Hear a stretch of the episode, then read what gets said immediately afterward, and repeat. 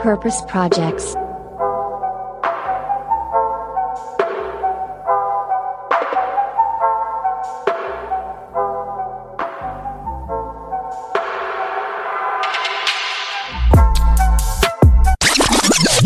Hey und herzlich willkommen zu ja, einer weiteren Folge Purpose Radar, wo Boris und ich hier ein bisschen über SDGs und Co. quatschen. Yes, äh, Boris, wie geht's dir? Moritz, mir geht's gut. Wie geht's dir? Was gut. läuft? Was steht an? Ich, das, das war wieder mein äh, krampfhafter Versuch, hier kein Intro zu geben. Aber ich glaube, es fällt sogar leichter, wenn man sich die Sätze schon vorlegt, die man jetzt sagen möchte. Aber egal, man groovt sich hier einfach wieder ein. Ja, genau so sieht's aus. Dann, ich weiß nicht, willst du äh, ohne langes äh, CS-Vorgeplänkel, sollen wir direkt einsteigen oder ja, wie klar. machen wir das ich, heute? Okay. Lass, lass uns gerne mal so machen, weil wer weiß, wie unsere ZuhörerInnen äh, diese Purpose Radar Folge hören. Ob die hier gerade auf dem Weg zur Arbeit sind, ob die gerade kurz vorm Einschlafen sind. Mir wurde schon einmal gesagt, Boris, dass deine Stimme so sanft ist, dass man da sehr gut äh, zu einschlafen kann abends. Ich glaube, das ist der größte, das größte Lob, was man als Podcaster, glaube ich, bekommen kann. Oh je, okay. Ich weiß nicht, ich weiß nicht, wer das gesagt hat, aber äh, ich weiß nicht, ob ich Danke sagen soll oder tut mir leid.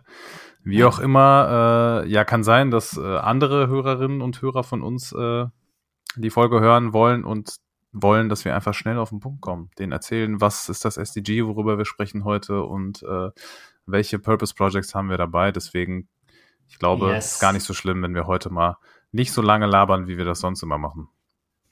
Ich erinnere uns in einer halben Stunde daran.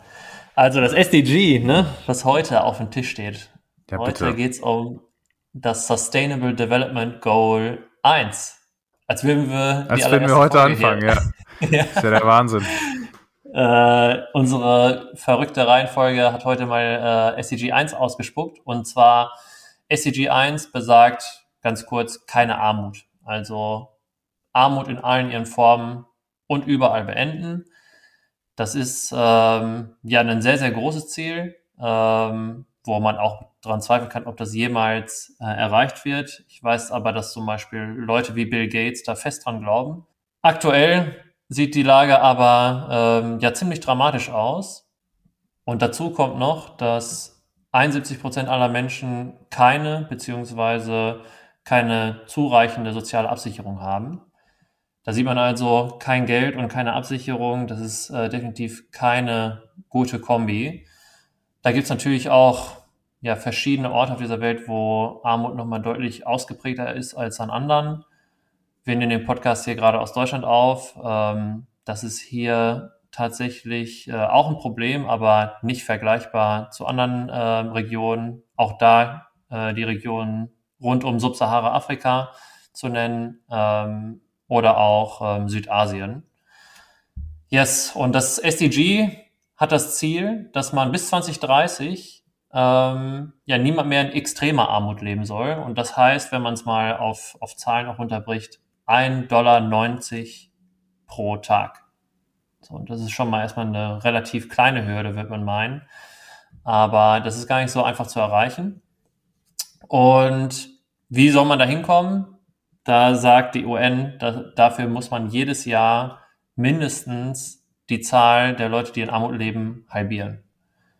Und ähm, ja, das ist erstmal eine große Aufgabe, die ganz, ganz viele tolle NGOs und auch Unternehmen ja sich annehmen und versuchen zu lösen. Und glaube ich auch ein Problem, was ähm, tatsächlich sehr bekannt auch ist, oder? Ja, auf jeden Fall. Also erstmal sehr krasse Zahlen und vor allem sehr ambitionierte Ziele, wenn man das mal so sagen darf. Ähm, aber ich glaube, solche Ziele muss man sich auch einfach stecken, sonst ähm, ja. auch, hat man gar keinen auch vielleicht, auch vielleicht einmal nochmal auf die Lage auch von Deutschland sogar zurückzukommen, wo, glaube ich, gerade auch hier die meisten unserer ZuhörerInnen auch herkommen. Einmal eine Quizfrage an dich, Boris. Oh, und zwar ähm, nach der nationalen Definition von Armut, kann ich dir gerade gar nicht sagen, sorry, wie die in Deutschland ist, aber wie viele Deutsche sind von Armut betroffen? Etwa jeder Sechste, jeder Zehnte oder jeder Sechzehnte? Krass, okay. Also nach der, nachdem ich dich in der letzten Folge gequizt habe zu, äh, zu Bitcoin und Co., ziehst du nach, finde ich stark. Boah. Also was? Jeder Sechste? Zehnte oder jeder Sechzehnte? Zehnte oder Sechzehnte. In ganz Deutschland? Ja. Boah, ich glaube tatsächlich, dass das Problem an sich in Deutschland viel verbreiteter ist, als viele glauben zu wissen. Und deswegen würde ich tatsächlich sagen, jeder Zehnte. Ja, es ist sogar äh, noch mehr, es ist wirklich jeder Sechste. Krass. Ähm, leider muss man sagen, dass äh, da sind wir vielleicht dann auch so privilegiert, dass wir da, da kann man gar kein Gefühl für haben, aber jeder Sechste dachte ich auch, das ist schon, schon krass. Aber privilegiert sind das, wir auf jeden Fall, ja. Das kann man, glaube ich, das, festhalten. Das nur auch einmal zu der Lage hier in Deutschland. Ähm, ja, also es ist halt ein weltweites Problem dennoch und äh, ich bin gespannt, welches Purpose Project du mitgenommen hast, ob es ein nationales oder ein eher international ausgerichtetes Unternehmen oder NGO ist. Oh, Moritz, geschmeidige Überleitung äh, zu mir wie eh und je.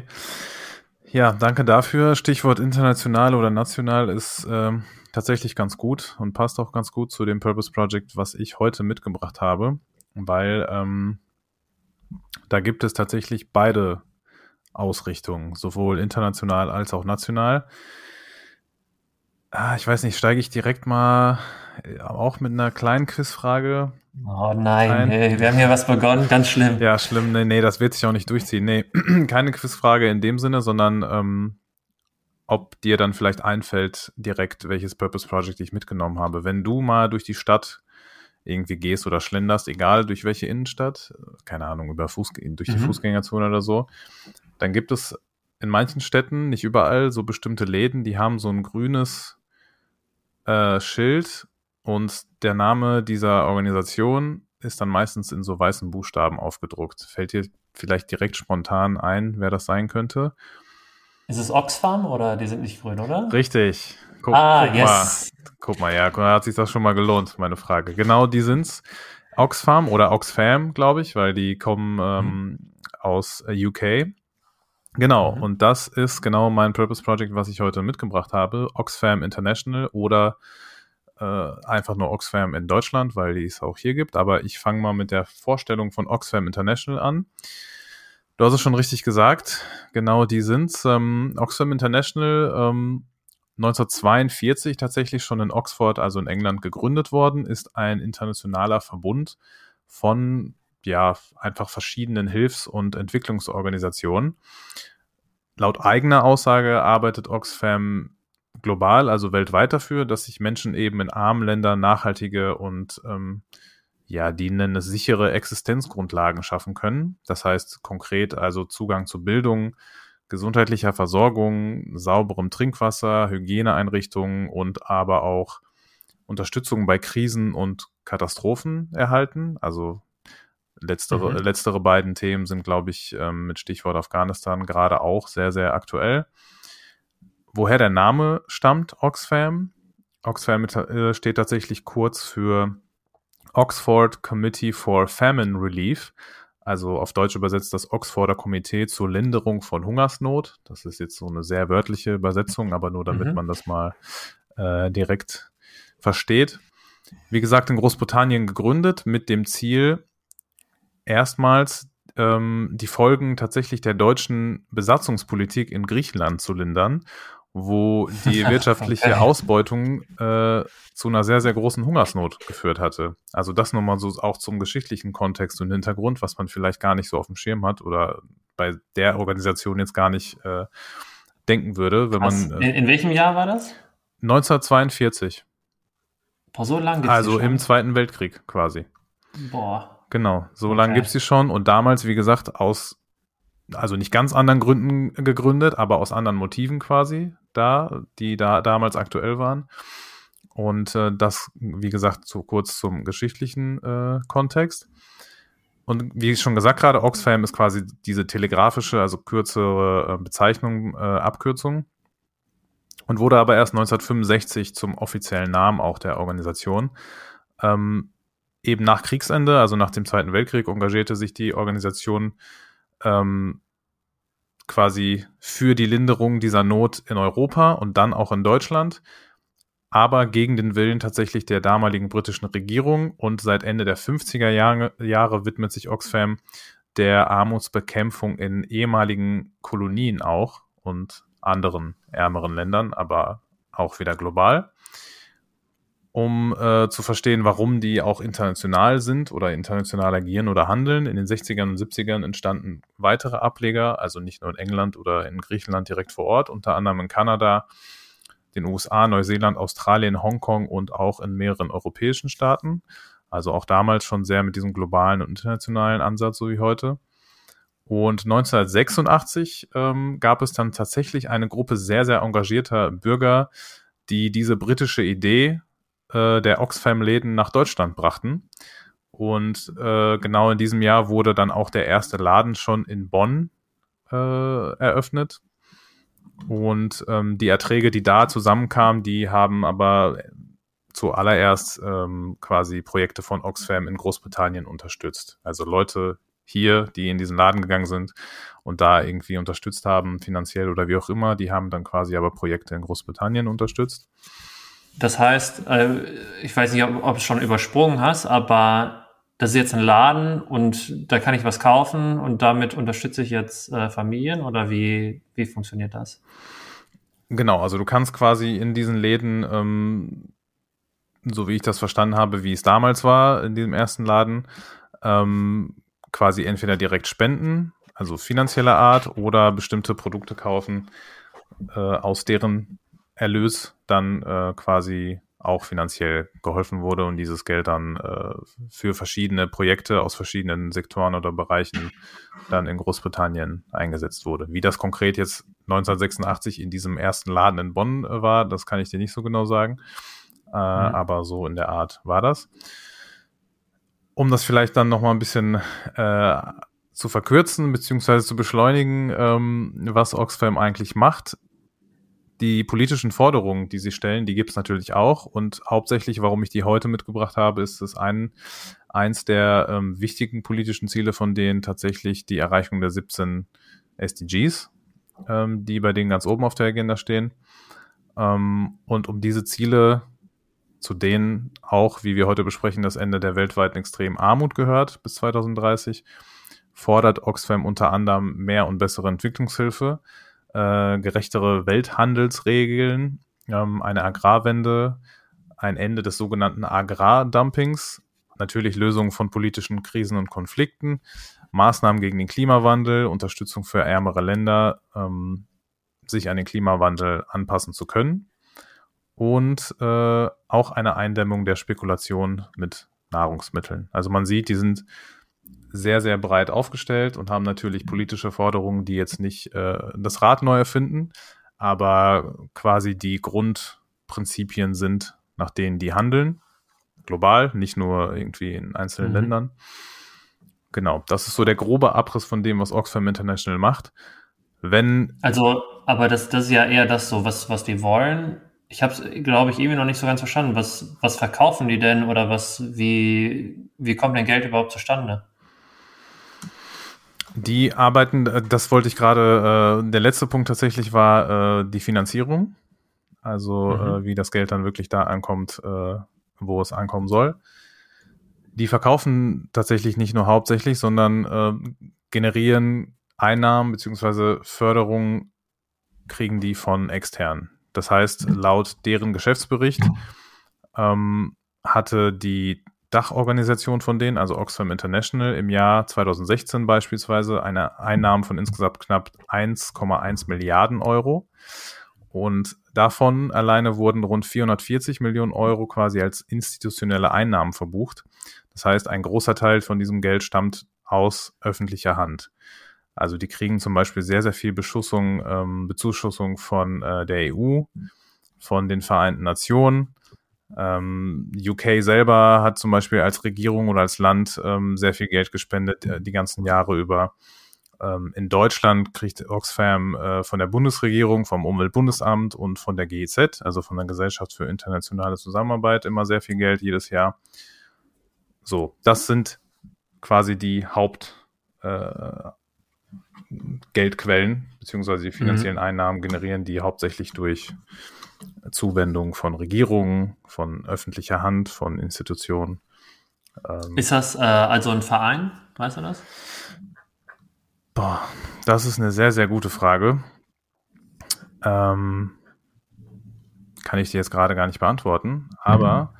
ich kann es, so gut vorbereitet wie wir hier immer sind, Zuhörerinnen, ja die Zuhörerinnen, nö, die Zuhörerinnen hören mich quasi live googeln. Äh, ein internationaler Verbund ist das tatsächlich. Also kein Verein, wenn ich das richtig verstehe. So. Boah. Weiß ich nicht, also was das ein internationaler Verbund dann ist, aber okay, lassen wir mal äh, so stehen. Ich kann dir das jetzt auch nicht genau definieren, aber es ja, ist auf jeden Fall kein Verein. Alles klar. Also vom e.V., glaube ich, sehr, sehr weit entfernt. Okay. So. Ja, okay. Das ist mein ähm, Purpose Project. Ich hoffe, das war jetzt einigermaßen die, verständlich. Ja, ich habe äh, die, die ähm, Historien so voll verstanden und auch was, was die wollen, wie die jetzt äh, tatsächlich aber mit diesen Läden den, den Hunger beenden wollen, äh, habe ich irgendwie immer noch nicht so richtig die verstanden. Die wollen nicht mit den Läden Hunger beenden, sondern die wollen mit den Einnahmen, die die aus unter anderem aus diesen Läden, äh, mhm. die Produkte, die die da verkaufen, ähm, die Gelder gehen dann an Organisationen, mit denen die zusammenarbeiten. Okay. Und diese Organisationen setzen sich dann in den meisten Fällen dafür ein, dass äh, Armut bekämpft wird. So. Ah, okay. Dann habe ich es jetzt, glaube ich. So. Und da sind die, die Läden, also deswegen sagst du auch, das, das, größte Geld kommt wahrscheinlich dann wirklich noch nicht mal von den Läden, sondern wirklich von, von den Förderungen. Das auf jeden Fall, ja. Zuschüsse. Genau. Okay. Teilweise auch ich von privaten Spenden. Äh, also die größten Teile der Finanzierung kommen aus privaten Spenden, von öffentlicher Hand. Und ähm, diese Läden machen natürlich auch einen Teil aus, aber ich denke einen vergleichsweise gering. Yes, okay. Ja, ähm, die, die Marke Oxfam ist, glaube ich, sehr bekannt. So, also ich, ich wusste tatsächlich irgendwie nichts so richtig über die, äh, außer dass man da irgendwie in den Laden reingehen kann und mit dem Konsum was Gutes tut. Ähm, da war ich mit meiner Schwester mal in Dortmund zumindest in dem Laden. Ich wollte gerade sagen, es gibt auch auf jeden Fall einen Laden in Dortmund, glaube ich, ja. Ja, ähm, aber dass sie sich auch gerade für das Thema ja, des SDG 1, also so End, End Hunger, äh, da, dafür einsetzen, äh, beziehungsweise Armut beenden, so. End Poverty, ähm, so, ja. Ja, End Poverty, genau. Ähm, wusste ich äh, gar nicht so krass, dass sie das auch so wirklich dann auch so für sich definieren. Ja, sehr, sehr, sehr cool. Ich, ähm, ich habe das starke Gefühl, dass es aber ein Verein auch ist, wenn, du, wenn es um Spenden geht. Ich weiß nicht, ob man das sonst als Unternehmen kann, aber das ist auch äh, Jacke wie Jose. Deswegen. Äh, das ist eine gute Sache, ja, so oder so, glaube ich. Ob genau, Verein oder nicht. Und äh, das wird halt ein Riesenbaustein sein von, von vielen, um dieses Ziel halt auch zu erreichen. Ne? Das, das muss man schon sagen. Deswegen, ja, sehr cool. Danke äh, für die ganzen Insights zu Oxfam. Gerne, Moritz. Ich kriege natürlich bei weitem jetzt niemals so eine geschmeidige Überleitung zu dir hin wie du zu mir, aber ich versuche es trotzdem. Was hast du denn heute? Schönes weiß ich nicht, aber Interessantes und Spannendes mitgebracht aus dem Purpose-Universum. Yes, Purpose-Universum. Du sagst es nämlich genau richtig, weil die Person, die ich erstmal jetzt mitbringe, wurde schon Elon sehr, Musk. sehr häufig in sehr, nee, nicht Elon Musk, wurde schon in sehr, sehr vielen unserer Podcast-Folgen genannt. Und ich weiß gar nicht, ob ähm, man überhaupt weiß, wer diese Person so richtig ist. Ah, darf ich raten? Ähm, ja. Ah, warte mal, wie hieß der nochmal? Ähm, der Kollege, den auch Thorsten Schreiber und so genannt hat. Ja, genau. Ja, wie, boah, wie heißt genau. der nochmal? Ja, der liegt mir auf der Zunge, aber du, nee, sag du. Ja, der heißt Mohammed Yunus. So. Und genau, Thorsten Schreiber hat den unter anderem genannt. Der wird so von vielen auch so ein bisschen so als so Godfather of Social Enterprise vielleicht auch so genannt. Keine Ahnung, habe ich jetzt einfach erfunden. Ich hoffe, dass die, die Leute nennen ihn so. Ja, ja. So wird auf jeden. Fall wahrgenommen. So wird auf jeden Fall wahrgenommen. Und ähm, genau, damit man überhaupt versteht, warum diese Person auch so häufig genannt wird in unserem Podcast, dachte ich, ey, passt perfekt zu diesem ähm, SCG. Und das Purpose Project heißt dann nicht Mohammed Yunus, das ist die Person, sondern das Purpose Project heißt Grameen Bank. Und die Bank, ja, also ist eine Bank, ich glaube, das ist gerade klar geworden. Die Bank hat die Vision, beziehungsweise auch den Purpose, dass sie eine Bank für die Armen sein wollen. Und ähm, das ist auch tatsächlich deren Slogan. Also die beginnen auch ganz offen mit um. Banking for the Poor. Und die Bank existiert in Bangladesch.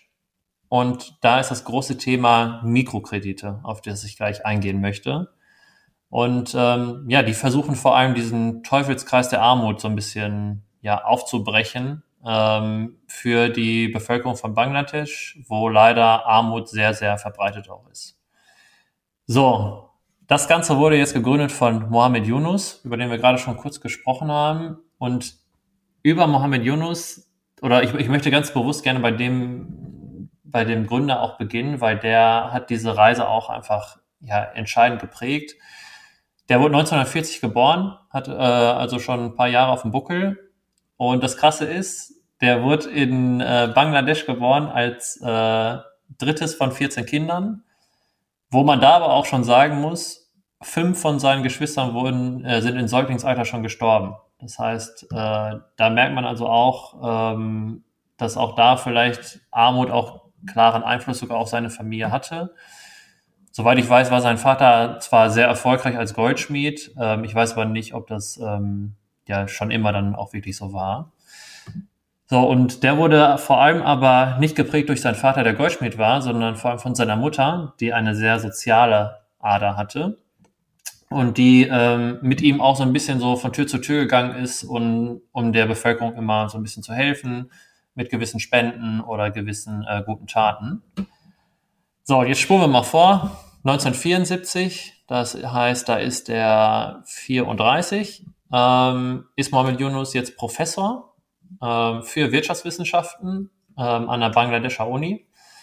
Und er geht auf eine Exkursion mit seinen StudentInnen wo sie unter anderem dann eine ja, Bambus, ja, wir hatten eine Frau interviewen, die mit ähm, Bambus arbeitet und ähm, die hat so Bambushocker erstellt.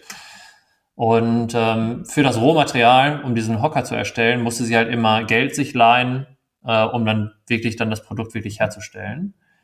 So, dann haben wir halt ähm, in dem Interview auch erfahren, ah, die muss immer 15 Pence dafür äh, bezahlen, um dieses äh, Rohmaterial zu bekommen. Da musste also auf, für diesen Kredit immer auch Geld zurückzahlen. Ne? Also ein Darlehen äh, hat dann sozusagen genommen und ähm, dadurch war am Ende des Tages nur noch eine Gewinnspanne für diese Dame von einem Cent, also einem, einem Pence übrig. So, und da hat er dann auf der Exkursion mit seinen Studentinnen da auch schon gemerkt, so, ah, das, das ist doch nicht fair. Ne? Also es, das Problem ist da ganz klar, diese Person kann kein Geld bekommen, und, um richtig zu wirtschaften. Und da hat er den Teufelskreis dann wirklich ähm, ja, hautnah wirklich einmal gespürt. Und jetzt mit dem ganzen Wirtschaftswissen, was äh, Wirtschaftswissenschaften wissen, in seinem Hinterkopf hat er so, okay, das, was ich hier gerade lehre, auch an der Uni, das kann ja nicht so stimmen, so wenn, wenn, wenn das hier das Ergebnis ist. Und ähm, ja, da hat er sich dann entschlossen, damals äh, das Ding so ein bisschen selber in die Hand zu nehmen und hat nicht nur dieser Dame, sondern noch 41 weiteren Korbflechterinnen äh, da so ein, so ein Darlehen dann äh, gegeben. Äh, umgerechnet waren das ähm, ja so 17 Euro, glaube ich, aus seiner eigenen Tasche, die er insgesamt da investiert hat. Na, also es sind auch wirklich ganz andere Summen, von denen wir da sprechen, die aber existenzsichernd äh, sind. Ne? Also wir reden ja gerade über das SDG 1, äh, Armut bekämpfen und da herrscht bittere Armut. So, und der hat dann gemerkt, so, ja, ähm, das klappt. Die Leute, denen er das Geld geliehen haben, die haben auch das Geld zurückgegeben und noch viel wichtiger, wichtiger so dieser Unternehmergeist so, oder Unternehmerinnengeist wurde da richtig erweckt, weil dadurch haben die so ein bisschen so eine persönliche Initiative nochmal ergreifen können und hatten auch jetzt nicht nur ein Pence übrig, sondern vielleicht mehr und konnten dann auch ähm, weiter wirtschaften. So, und äh, als Professor hat er sich dann mit diesem Modell immer weiter auseinandergesetzt, hat auch mit Banken gesprochen, die ihm alle gesagt haben, Herr Yunus, ne, das, das macht hier keinen Sinn. Äh, Sie können hier nicht den, den armen Leuten äh, einen Kredit geben. So, wie sollen die das Geld zurückzahlen? Die haben ja nichts. Hat aber gesagt, so nein, ich äh, glaube an die Leute und dass, äh, wenn man erstmal eine Chance gibt, äh, werden die das auch zurückzahlen und hat dann 1983 die Grameen Bank ähm, gegründet. Wenn man es übersetzt, heißt das Dorfbank und die beruht halt wirklich vor allem auf diese Werten von Vertrauen und Solidarität. So, und was sich jetzt dann auch so irgendwie schön anhört, ne, ist auch eine, eine schöne Geschichte, wie man sowas gründet, muss man sagen, das ist, das Ding ist richtig explodiert. So, und ähm, das funktioniert auch so, dass ein Kredit jetzt nicht nur der einen Kopf vielleicht drin gegeben wird, sondern es wird immer einer Gruppe gegeben, ähm, also keine Einzelperson. Dadurch entsteht natürlich auch ein gewisser sozialer Druck, den, den Kredit auch dann zurückzuzahlen. Ähm, das ist aber eine typische Art und Weise, auch Mikrokredite dann zu vergeben. So, und ähm, das Verrückte ist, von diesen Krediten werden 97 Prozent ähm, an Frauen vergeben.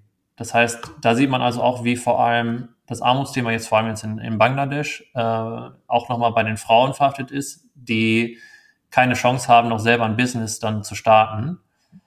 Und was noch verrückter ist, 97 Prozent wieder äh, von den Krediten werden zurückgezahlt. So, wir sind jetzt beide keine Banker, aber das ist eine sehr, sehr hohe Rate, wo die, wo man das Geld zurückbekommt. Ich weiß nicht, was die Banken sonst ähm, dafür für Zahlen haben, aber das hat schon mal gezeigt, das klappt hier. Und ein Kredit ist jetzt, glaube ich, gerade in 2021 so, der Schnitt ist, glaube ich, so 100 Dollar, die da ähm, verteilt werden, deswegen auch Mikrokredite.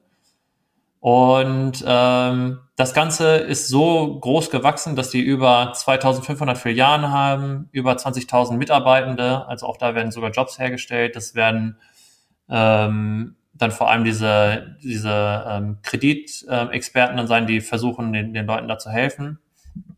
Und dieses ganze Konzept wurde in boah, über 60 Entwicklungsländern tatsächlich auch angewendet, weil man dann gemerkt hat, boah, was da in Bangladesch funktioniert, wird auch in anderen Ländern äh, funktionieren. Und einmal zurück zu Mohamed Yunus, der ist jetzt nicht mehr der, der CEO aktuell, äh, weil er tatsächlich zu alt ist. Es gibt ähm, da in, in äh, Bangladesch auch gewisse Regeln, wo, wo dann sagt, okay, das staatliche Rentenalter ist 60 und wenn du 60 bist, dann darfst du auch ein Unternehmen nicht mehr führen. Das war bei ihm der Fall. Äh, da wurde sich sogar auch noch darüber gestritten, ob die Bank jetzt wirklich auch der Bank gehört äh, oder dem Staat. Ähm, das überspringe ich jetzt einmal und will nur damit enden, dass Mohammed Yunus für dieses Konzept unter anderem in 2006 den Friedensnobelpreis gewonnen hat. Und mit diesem Konzept zu sagen, so, hey, ich gebe den Armen die Chance, äh, auch Geld zu leihen und Teil dieses Wirtschaftssystems zu sein, äh, hat ja ganz, ganz viele Leute äh, inspiriert, das genauso zu tun und auch äh, neue Unternehmen zu gründen.